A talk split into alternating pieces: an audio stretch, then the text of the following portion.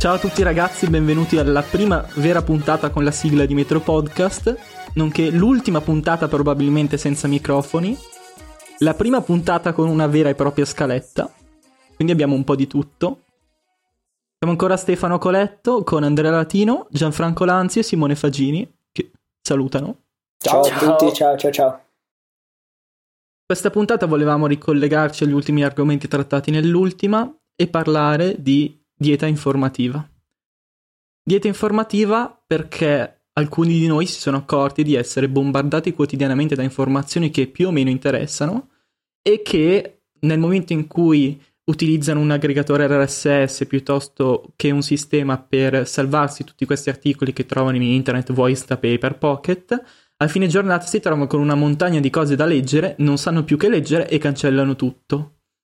E Andrea ci ricordava che lui ha provato a fare delle esperienze di, uh, di, di dieta, togliendosi delle fonti di informazioni, dei sistemi per accedere a queste informazioni per vivere un attimo più rilassato. Quindi adesso ce ne parla un po'. Uh, sì, allora, in verità, secondo me l'introduzione migliore per questo argomento la potrebbe fare Simo, nel senso che lui eh, raccontava dell'esperienza di, di, Paul Miller, che è questo giornalista di The Verge, che ha fatto una cosa un pochino più estrema, e poi magari ci, ci ricolleghiamo all'esperienza mia. Che ne dici, Ste? Assolutamente. Simo ci parli di Paul Miller di The Verge, il famoso sito americano di tecnologia, cultura, Uh, qualsiasi cosa è su The Verge, dato che pubblica 700 articoli al giorno, e di questo Paul Miller che si è ritirato per un anno da, da internet. Sì, allora, uh, Paul Miller prima su, scriveva su Engadget, poi adesso scrive su The Verge da, da un po' di anni e um, ha deciso uh, l'anno scorso di ritirarsi per un anno da internet ehm, e di usare, di vedere qual era l'effetto che internet avesse sul, sulla sua vita e quindi con eh, quali, quali, cali avrebbe ricevuto la sua, la sua, vita lavorativa senza poter usufruire dei servizi internet. Eh, si aspettava sicuramente cose diverse da quelle che alla fine eh, è riuscito a, ehm, ad ottenere senza l'utilizzo di internet e in primis pensava di vedere la sua vita lavorativa perdere eh, molto eh, in fatto di produttività. In realtà eh, dice che ehm, inizialmente si, tro- si, è trovato molto spiazzato da, da questa eh, nuova tipologia di vita senza l'utilizzo di internet, quindi possibilmente eh, una vita eh, come nel passato, anche se tu- lui, nonostante non potesse utilizzare internet, usava computer e, e strumenti vari solo offline. L'unica cosa che ha, che ha fatto un un, diciamo, un retro upgrade è un, un, downgrade, quindi è stato per lo smartphone, non usava più uno smartphone ma un cosiddetto dumb phone, quindi eh, chiamate, messaggi e basta. Um, si pe- pensava all'inizio di, di, lui dice che il peggior scenario che si immaginava era lui che vagava per i boschi qua e là eh, gridando per, per la mancata per l'uso mancato di internet e a quanto pare non è stato così anche se in realtà eh, boh chi lo sa uh, mi viene in mente un, un interessante articolo di forse, forse di Paul Miller sempre uh, su uh, come ricevere certi tipi di ehm, contenuti senza l'utilizzo di internet quindi film e cose varie ma forse è il caso di parlarne in seguito Simo, eh, scusa se ti interrompo. Sì. Probabilmente Paul Miller aveva anche tenuto una rubrica sullo stesso The Verge intitolata Offline, sì. in cui mensilmente pubblicava un articolo su quello che era la sua esperienza durante questo esperimento e aveva toccato temi altissimi di filosofia e temi bassissimi come andare a recuperare certe cose di cui aveva bisogno al di fuori del mondo di internet. Sì, diciamo così. Qua sento qualcuno ridere che... La finezza di ste, la finezza di ste, mamma mia! Vero cioè, che sei riuscito a... Esatto, cioè sei riuscito a nominare la parola di cui è composto il 90% di internet Porno. con una classe... Grazie Gian. grazie, grazie Gian. Eh, no, adesso io vorrei fare una domanda a voi. Partendo dal presupposto che per me un, un esperimento così estremo e fine a se stesso, anzi non fine a se stesso, fine a magari scrivere poi in futuro un libro o qualcosa del genere, ma ha, per voi avrebbe senso una cosa così estrema E B, riuscireste mai a pensare di stare assolutamente, completamente senza internet? Mm, parto io magari? Siete d'accordo? Sì, sì, vai Simo. Allora, eh, secondo me appunto è una cosa troppo estrema ed è Mm, a parte al fine che ha fatto Miller, che poi era quello di, di, scriverci riguardo a questa cosa, è una cosa che è fine a se stessa, quindi non ha gran, granché un'utilità.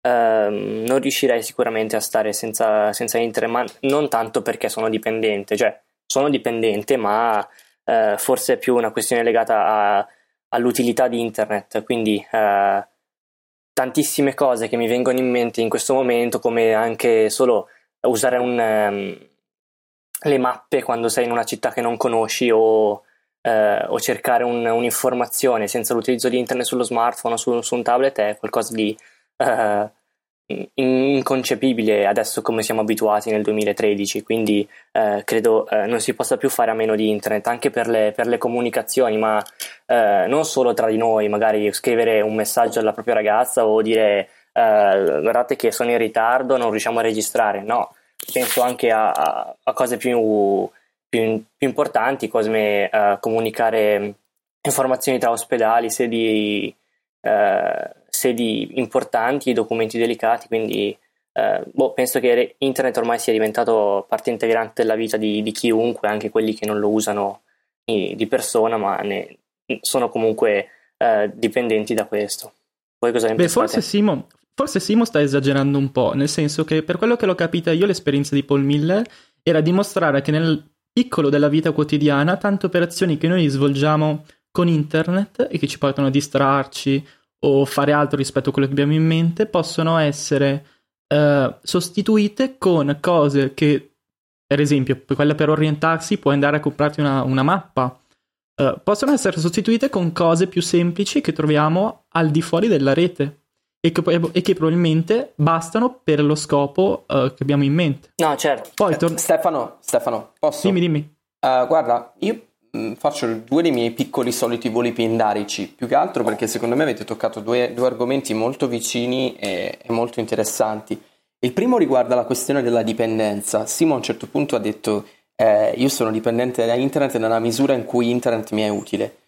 Eh, secondo me è la cosa più, più, più, interessante che si potesse dire sull'argomento, nel senso che eh, internet diventa una dipendenza tanto quanto, che ne so, noi siamo dipendenti, tra virgolette, dall'aria. Ora, ovviamente non sto paragonando internet all'aria, ma internet ci dà accesso a tutta una serie di possibilità che normalmente, certo, si potrebbero, si potrebbero comunque eh, raggiungere con eh, obiettivi che si potrebbero raggiungere tranquillamente anche con altri mezzi, ma una delle caratteristiche peculiari degli esseri umani è proprio quella di costruire degli strumenti, anche tecnologici, sempre più avanzati per semplificare il raggiungimento di un, di un obiettivo X, per esempio. E quindi un esempio banale che mi viene in mente è quello del prenotare i biglietti del cinema.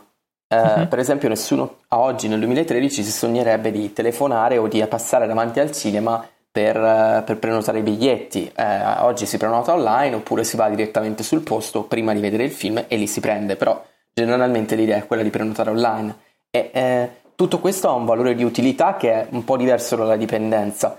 La dipendenza secondo me si instaura quando qualcosa di cui tu senti la necessità per il fatto che magari la droga, cioè ti, ci sono i ricettori del cervello che sono scombinati, eh, poi non è il mio campo quindi non, non ci metto troppo becco. Eh, in quest'altro caso invece si tratta di una funzione di utilità, quindi tu con internet hai accesso a tutta una serie di operazioni e di cose. Io mi sento di riassumerlo in una frase. Banalmente, senza internet la vita diventa molto più noiosa. Ne aveva scritto anche Francesco Costa in un articolo eh, sul suo blog per il post, che magari mettiamo nelle show notes. E secondo me anche lui lì riassumeva molto bene questo concetto che aveva anticipato Simone. Questa è la mia idea. Il fatto è che Andrea, secondo me internet lo prendi a pacchetto chiuso, nel senso che internet se lo prendi lo prendi tutto, sia per uh, cose utili come le mappe, come il voice over IP, uh, eh, come la fruizione di articoli in maniera rapida e veloce, la prenotazione dei biglietti, come tutte le cose accessorie che ti fanno perdere tempo. Non puoi prendere solo e unicamente il ciò che è utile. Ma no, non lo so, Ste, secondo me è una questione di forza di volontà, nel senso che se uno vuole, per esempio, può vivere al di fuori dei social network, cioè esiste internet al di là dei social network oppure uno può darsi una disciplina personale come ho fatto io per un periodo e, e, magari installare un software che ti blocca l'accesso a determinati siti per un determinato periodo di tempo oppure per, ne so, per giorni interi e tu lì effettivamente riesci a prendere solo la parte migliore. È chiaro che bisogna vedere quanto uno, quanto uno abbia forza di volontà in quel senso, però non credo che sia così impossibile. Non lo so, io lo vedo un po' come una forzatura. Mi sembra un po' di darti il contentino di poter accedere alla conoscenza globale e poi limitarti da solo. Ecco, io ad esempio un esperimento simile non potrei mai farlo perché studiando informatica non, non posso stare senza internet per una cosa o per l'altra, ma anche qualsiasi studente universitario se vuole accedere ai contenuti della propria facoltà non può stare senza. Per un periodo così lungo è, è, è impossibile. Che è poi quello appunto che forse mi sono espresso male, ma era quello che volevo un po' sottolineare, il fatto che comunque anche chi pensa magari di non essere dipendente da internet eh, vuoi per eh, contenuti utili, eh, servizi o quant'altro, eh, vuoi per social network, ma eh, in realtà si è dipendenti in quanto eh, tutto il resto gira intorno a internet.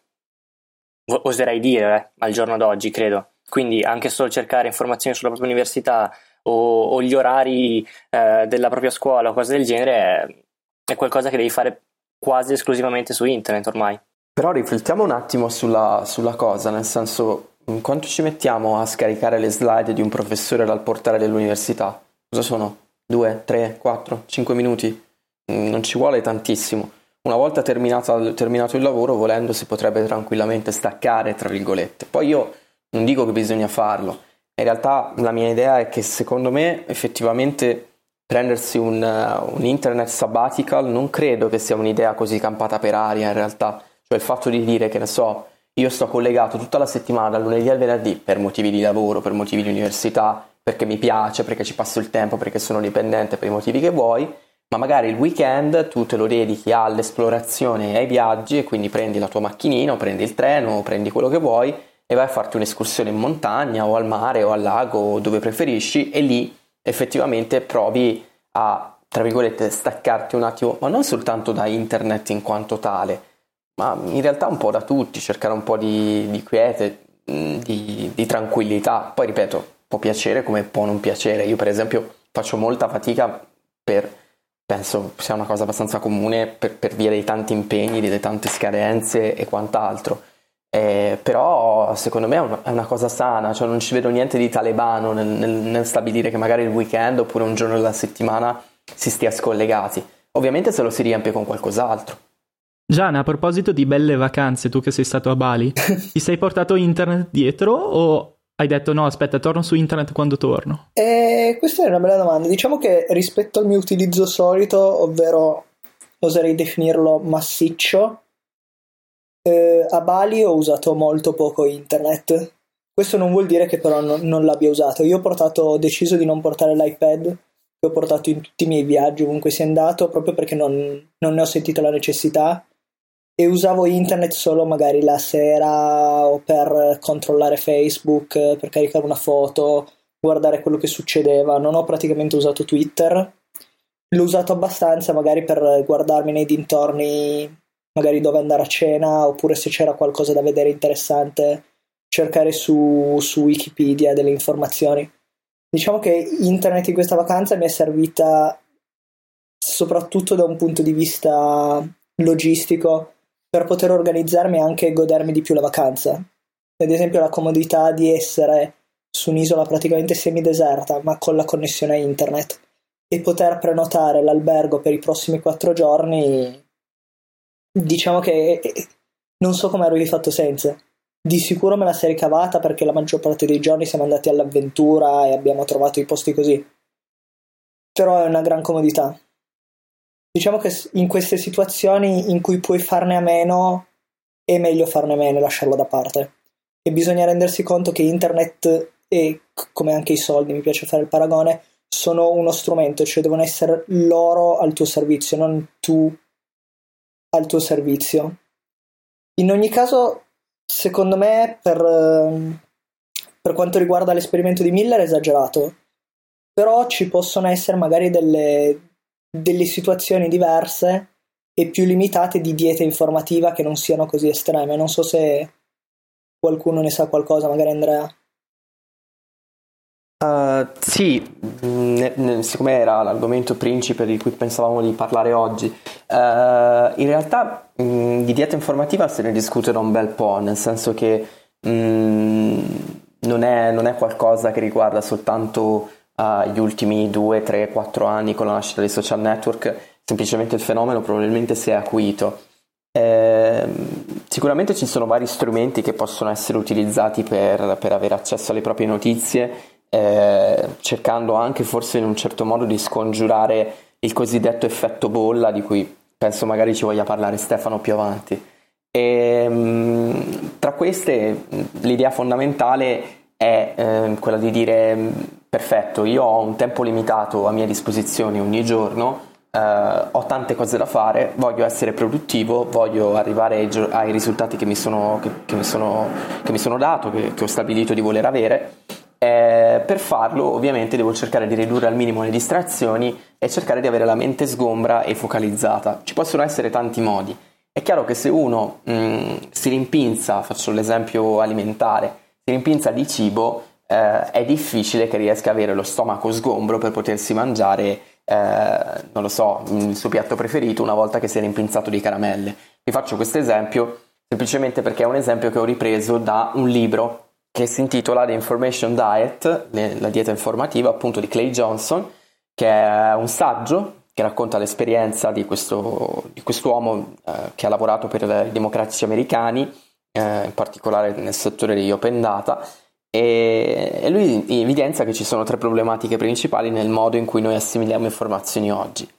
Prima di tutto la passività nei confronti dei contenuti, al di là del fatto che uno possa commentare, ma questo parte già figlio dell'epoca della televisione che ci rende spettatori passivi eh, rispetto al programma con cui non possiamo interagire se non mandando i messaggini per vederli visualizzati a schermo.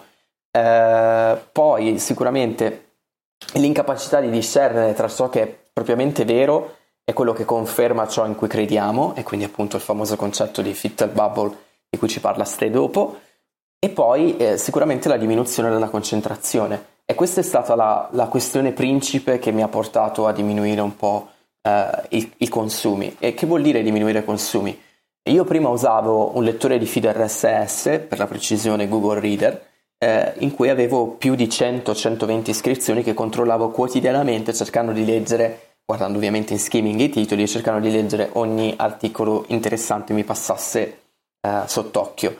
Eh, poi ho, ho, ho, integrato Twitter, mi sono iscritto a Twitter e quindi ho cominciato a seguire tante persone anche lì. Eh, su Facebook ho fatto addirittura un periodo di avere like su tantissime pagine e mi trovavo ogni giorno a perdere un sacco di ore eh, tra ridondanza di articoli che vedevo ripubblicati dai miei amici, eh, cose che venivano pubblicate più volte, stesso articoli che venivano pubblicati più volte al giorno su dei canali di Twitter e quant'altro fino a che a un certo punto ho visto che non ce la facevo più. Quindi ho cominciato a togliere un sacco di persone, di following, eh, più che di persone, di, eh, di, istituzioni, tra virgolette. Quindi magari al posto che seguire i quotidiani nazionali tramite Twitter, eh, che twittano moltissimo e che quindi è molto difficile, a cui è molto difficile stare dietro. Eh, su Facebook ho tolto i like a tutte le pagine anche per eh, cercare un attimo di evitare una profilazione estrema dei miei interessi e dei miei gusti, che è una cosa che personalmente eh, non, non, gradisco moltissimo, ma è una mia scelta personale. E poi per il feed RSS ho cercato piano piano di sfoltire fino a rimanere all'essenziale. Per i motivi che ho detto sopra, ma soprattutto perché poi ci si rende conto di una cosa che secondo me è, si, si capisce quando si fa quello scatto. Cioè che la maggior parte delle cose di cui si legge, eh, la maggior parte non rimangono, cioè non ti arricchiscono a mio parere a livello personale, non ti lasciano qualcosa che puoi utilizzare in una conversazione. O sì, magari puoi usarla come spunto se sei particolarmente spigliato, ma la maggior parte di quello che uno legge, penso che ne so, ai rumor sui prodotti Apple. Ma tanto il prodotto Apple sappiamo già che esce con scadenza annuale, sappiamo già che uscirà quest'anno, l'anno dopo, una volta che ne hai letto uno ogni sei mesi, non, non ti cambia niente. Tutto il resto hai, di quello che hai letto sono minuti preziosi che tu hai sacrificato per qualcosa che tanto sai già che si verificherà o che comunque si verificherà secondo alcune condizioni che sono più o meno prestabilite e che poi comunque in linea di massima non ti cambiano la vita. È chiaro che uno può essere appassionato di tecnologia come lo sono io e come penso lo siate anche voi, anzi sono sicuro lo, si- lo siete anche voi. Eh, però un, avere un atteggiamento di questo tipo permette davvero di cercare di rifocalizzarsi sulle cose importanti e rientra un po' in tutto quel, quel trend, di, quella tendenza di, dei scrittori tecnologici americani e non solo, penso a Diego, quando è partito, Diego Petrucci quando è partito col Mac minimalista, di cercare di uh, mettere insieme la componente, tra virgolette, appunto minimalista e in parte anche zen con uh, la cultura informatica e la cultura dell'information technology di oggi, più o meno questo. Dunque, eh, ricollegandoci al discorso della bolla che hai introdotto prima, il problema della bolla è questo. Ogni giorno siamo bombardati da migliaia di informazioni provenienti dai più disparati canali che ci arriva addosso e non ci vanno più bene i canali standard con cui ci giunge l'informazione. Penso ad esempio al telegiornale, ai giornali, le riviste, che ci propongono un modello di informazione formattato. Cosa vuol dire? Gli articoli che vogliono loro, nel modo che vogliono loro, trattati dal punto di vista loro, per cui andavo a scegliere un giornale piuttosto che un altro, ad esempio per l'orientamento politico, per i contenuti, per le rubriche e così via sono stati introdotti questi aggregatori di feed, questi strumenti che ci permettono, tra virgolette, di costruire la nostra informazione quotidiana. Ovvero possiamo abbonarci ai feed di alcuni siti, quelli che più ci piacciono, degli argomenti che più ci piacciono, e ricevere informazioni su quelli, che è una cosa stupenda perché io ogni giorno non devo andare a raccattare informazioni su siti diversi o da giornali diversi per informarmi sugli argomenti che mi interessano, ma basta che apro la mia applicazione e tam, vedo tutta la lista di articoli sugli argomenti che mi interessano. Questo però da un altro punto di vista è fortemente limitante perché rischio di abbonarmi a 50 siti che parlano di tecnologia, di Apple, magari di un, di un prodotto in particolare e perdermi cose che magari uh, mi sarei visto con una, un tipo di informazione più generalista. E non so voi, però io purtroppo sono finito per un certo periodo in questa trappola, soprattutto su Reader o su, su Twitter, il fatto di cadere in questa trappola della bolla è molto più facile di quanto non si creda.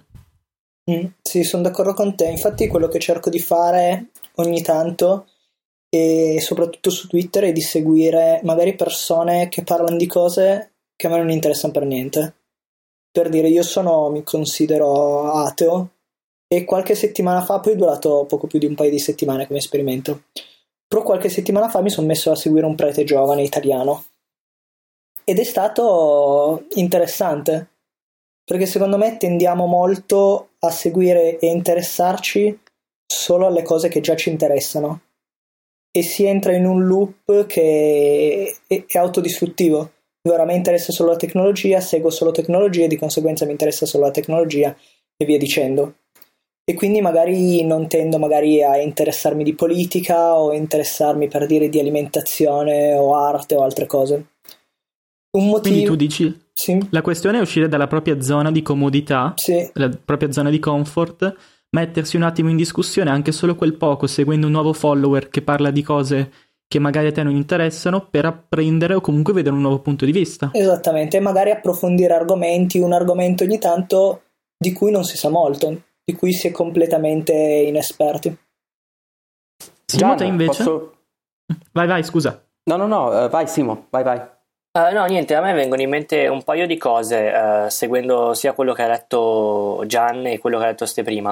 Uh, una, intanto, è che è vero quello che diceste di abbandonare un, il, il, modello rivista, quindi in, con il quale si legge quello che decide qualcun altro, però da, da quello che leggevo in quest'ultimo periodo su internet si tende anche a dire eh, per combattere questo fenomeno appunto della bolla. È vero eh, mi, mi, interesso solo di alcune cose ma mi piacerebbe che ci fosse eh, un qualcosa un, eh, che potrebbe essere una rivista o come un sito dove qualcun altro che però ha, que- ha i miei interessi o comunque eh, a cui piacciono le cose che piacciono a me prenda eh, informazioni e articoli da eh, varie fonti e le unisca per eh, sfornare diciamo una, un, un, dei contenuti che a me possono interessare e ehm, è quello che ha fatto un po' Marco Armen con The Magazine eh, e che appunto adesso sembra essere un po' la strada che stanno prendendo diversi eh, personaggi su, su, internet. Ed è forse interessante, ma da un certo punto di vista è comunque un, una sorta di passo indietro. Ehm...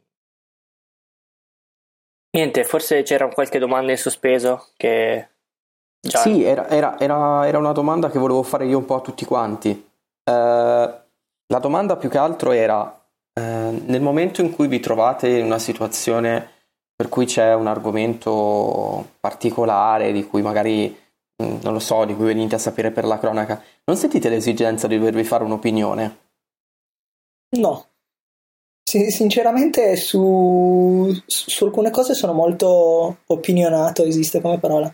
Sono molto opinionato, su altre cose proprio non, non sento l'esigenza di farmi un'opinione mia. Ad esempio, la politica, questo mi, mi odierà Andrea, però è un argomento su cui non, non so come dire, riconosco la mia ignoranza e preferisco ascoltare e prendere da fuori tutti i vari pareri piuttosto che formare, più che formare perché poi un'opinione la si forma per forza, però esporre magari una mia opinione.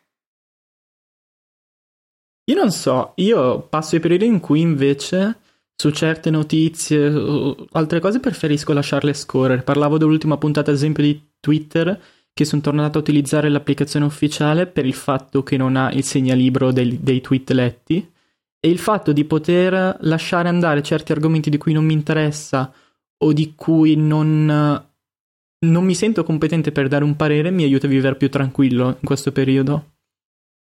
Mm, per quanto mi riguarda, invece, ehm, capisco che forse un po' la domanda di Andrea era un eh, io, io, io, mi informo se non sono informato, giusto Andrea? No, non, non volevo avere un carattere di. di, di no, no, dire, no di... Ti, ti, rigiro un po' la domanda perché sì. è un po' quello che faccio io, diciamo. Um, e, sì, se, dipende un po' dagli argomenti, eh, però eh, tendenzialmente se vedo che è un, un, qualcosa di cui si parla molto, eh, mi sorge un po' una sorta di, di curiosità riguardo all'argomento e tendo a informarmi su, su diversi livelli. Certo è che eh, se poi voglio partecipare attivamente alla, alla discussione comun- mi sento comunque in obbligo di, di informarmi, cioè eh, non voglio parlare di qualcosa di cui non so niente solo così su, con eh, considerazioni che, che, magari sono totalmente sbagliate ma che mi vengono in mente. Quindi mm-hmm. da un certo punto di vista sì, tu invece? Guarda, a me è venuto in mente per questa cosa qui eh, la questione del, del, della, del, fatto di cronaca di, di stamina, no? Di tutta la sì, questione delle sì. iene, di stamina e quant'altro. Ecco, io la cosa di cui mi dispiace un sacco, eh, io ho una posizione particolare su, questa, su tutta questa vicenda, eh, personalmente non credo, bisogna, non credo che bisognasse strumentalizzare, della mia, ripeto, opinione personale, strumentalizzare sulla, sulla vita, delle, su, sulla vita dei, dei pazienti eh, di cure non sperimentate, cioè la ricerca serve apposta per garantire delle cure sicure alle persone e illuderle di qualcosa che, che, potrebbe curarle quando non lo è, di quanto più crudele penso si possa concepire. In più se è alimentato da un circo mediatico è ancora peggio. Detto questo, ed è la mia personalissima opinione, eh, mi rendo conto che se fossi stato a sentire soltanto in maniera superficiale, magari avessi visto solo il servizio delle Iene, mi sarebbe venuto molto naturale il cercare di schierarmi subito dalla parte dei genitori della bambina che dicevano ma come, ma c'è una cura, eh, perché non, eh, non usarla? E poi in realtà se uno si informa e inevitabilmente nel processo di informazione costruisce un'opinione, beh, in quel caso sa dire anche beh, io questa cosa non credo che sia giusta, non credo che sia corretta, e allora alzo la voce e dico no, per, per me questa cosa non è corretta. Poi ripeto, magari non cambierà il mondo e non servirà, magari serve solo a far sentire meglio me stesso. Però in un certo senso le, le opin- l'opinione pubblica si crea con l'insieme delle opinioni dei singoli e quindi quando, quando tutta una serie di opinioni vanno a fare massa critica, poi eventualmente le cose cambiano. Quindi non era, non, era una provocazione la mia, era proprio un sapere se questa esigenza, questa necessità fosse anche, fosse, fosse anche vostra, tutto qui. C'è... Questa esigenza, Andrea, te la sei creata o è innata perché sei curioso te come tipo? Ma guarda, io credo che sia una questione più che altro di... Mh, mm, non so come dirlo, di, di spirito anche civico in un certo senso, cioè nel provare a dire se io mi trovo di fronte a una situazione che coinvolge un sacco di persone e che mi fa nascere una domanda di tipo etico, cioè quel, nel caso di stamina è, è giusto dare delle cure sperimentali e far passare l'idea che queste cure sperimentali che non sono state provate dalla ricerca, che, per cui non è stato fatto un processo di peer review, per cui non è stato fatto tutta una serie di altre cose, possono andare bene per curare delle persone quando poi magari non è vero ed è giusto che la stampa si comporti in quel modo. E quando io mi sento interpellato dall'attualità in quel modo non posso farne a meno. E anche non riesco a fare a meno, ripeto, può essere visto come un fatto positivo oppure come un limite di esprimere la mia opinione e di conseguenza me la formo anche prima. Certo è che eh, bisogna anche fare una, una selezione delle proprie fonti, perché appunto se, se, la tua unica fonte o comunque le tue uniche fonti sono di, una certa, eh, di un certo schieramento, si, si, si rischia di, di, finire poi a, eh, ad avere lo stesso avere la stessa opinione senza che però si sia verificata questa opinione, appunto come nel caso qua tu dicevi delle Iene che probabilmente eh, eh, non, non, si sono informati abbastanza probabilmente o comunque hanno deciso di, di andare per, questa, per questo schieramento che è discutibile. Ti dico Simo, io sono caduto nello stesso errore perché quando vidi il video e scoprì che poi il ministero aveva autorizzato una prima, una prima fase di cura con questa, con questa, con questa terapia, eh, io ero tutto contento.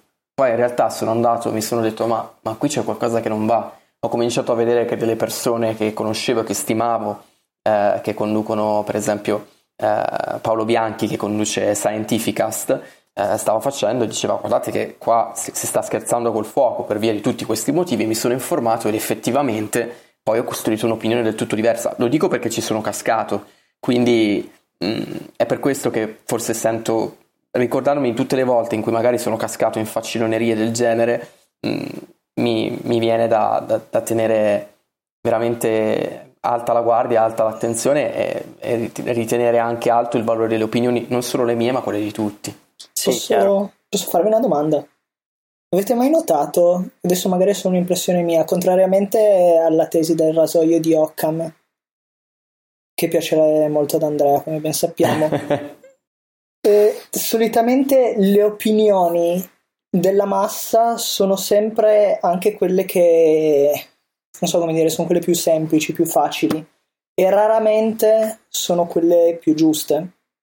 Cioè quando poi uno va a esplorare, analizzare, si informa, forma un'opinione, si rende conto che solitamente le opinioni della massa non, non riesco a capire perché, che sono quelle che magari sono più immediate, non sono quelle più corrette. Poi ovviamente non sempre, però io noto, noto questa tendenza. Sì, eh, se, eh, anche io ho notato questa cosa. Probabilmente è una questione di, appunto, come dicevo prima, fonti. Eh, quindi se, se, se, il mezzo principale con cui la, le persone, poi vabbè, si dice la gente, con questo modo un po'... Un con po 4G. Con 4G, sì, un po', un po' diffamatorio, diciamo. Eh, si cerca di... Ehm, si, si informa attraverso questo canale e questo canale eh, dà eh, diffonde un'opinione più semplice, poi è, è possibile, cioè è probabile che eh, le persone, quindi la massa, eh, segua poi questa informazione e non si informi, che poi è un po' la cosa che vedo ehm, io spesso, che una persona dice, eh, ho sentito questa cosa qua, eh, però non mi sono informato ulteriormente, quindi sono rimasto con quello che mi è stato detto. Ed è un po' forse quello che si stava cercando di dire prima con Andrea. C'è della serie Minchia i forconi. Esattamente. Bene ragazzi, dopo questa uscita, oggi abbiamo toccato l'altissimo e il bassissimo, come ormai è d'abitudine. Direi che di carne al fuoco ne abbiamo messa e la prossima volta continueremo sull'argomento parlando di curation e di fonti. Ok? Perfetto. D'accordo. Ciao a tutti ragazzi, grazie per averci ascoltato, ci vediamo alla prossima. Ciao. Buona settimana. ciao. ciao. Ciao.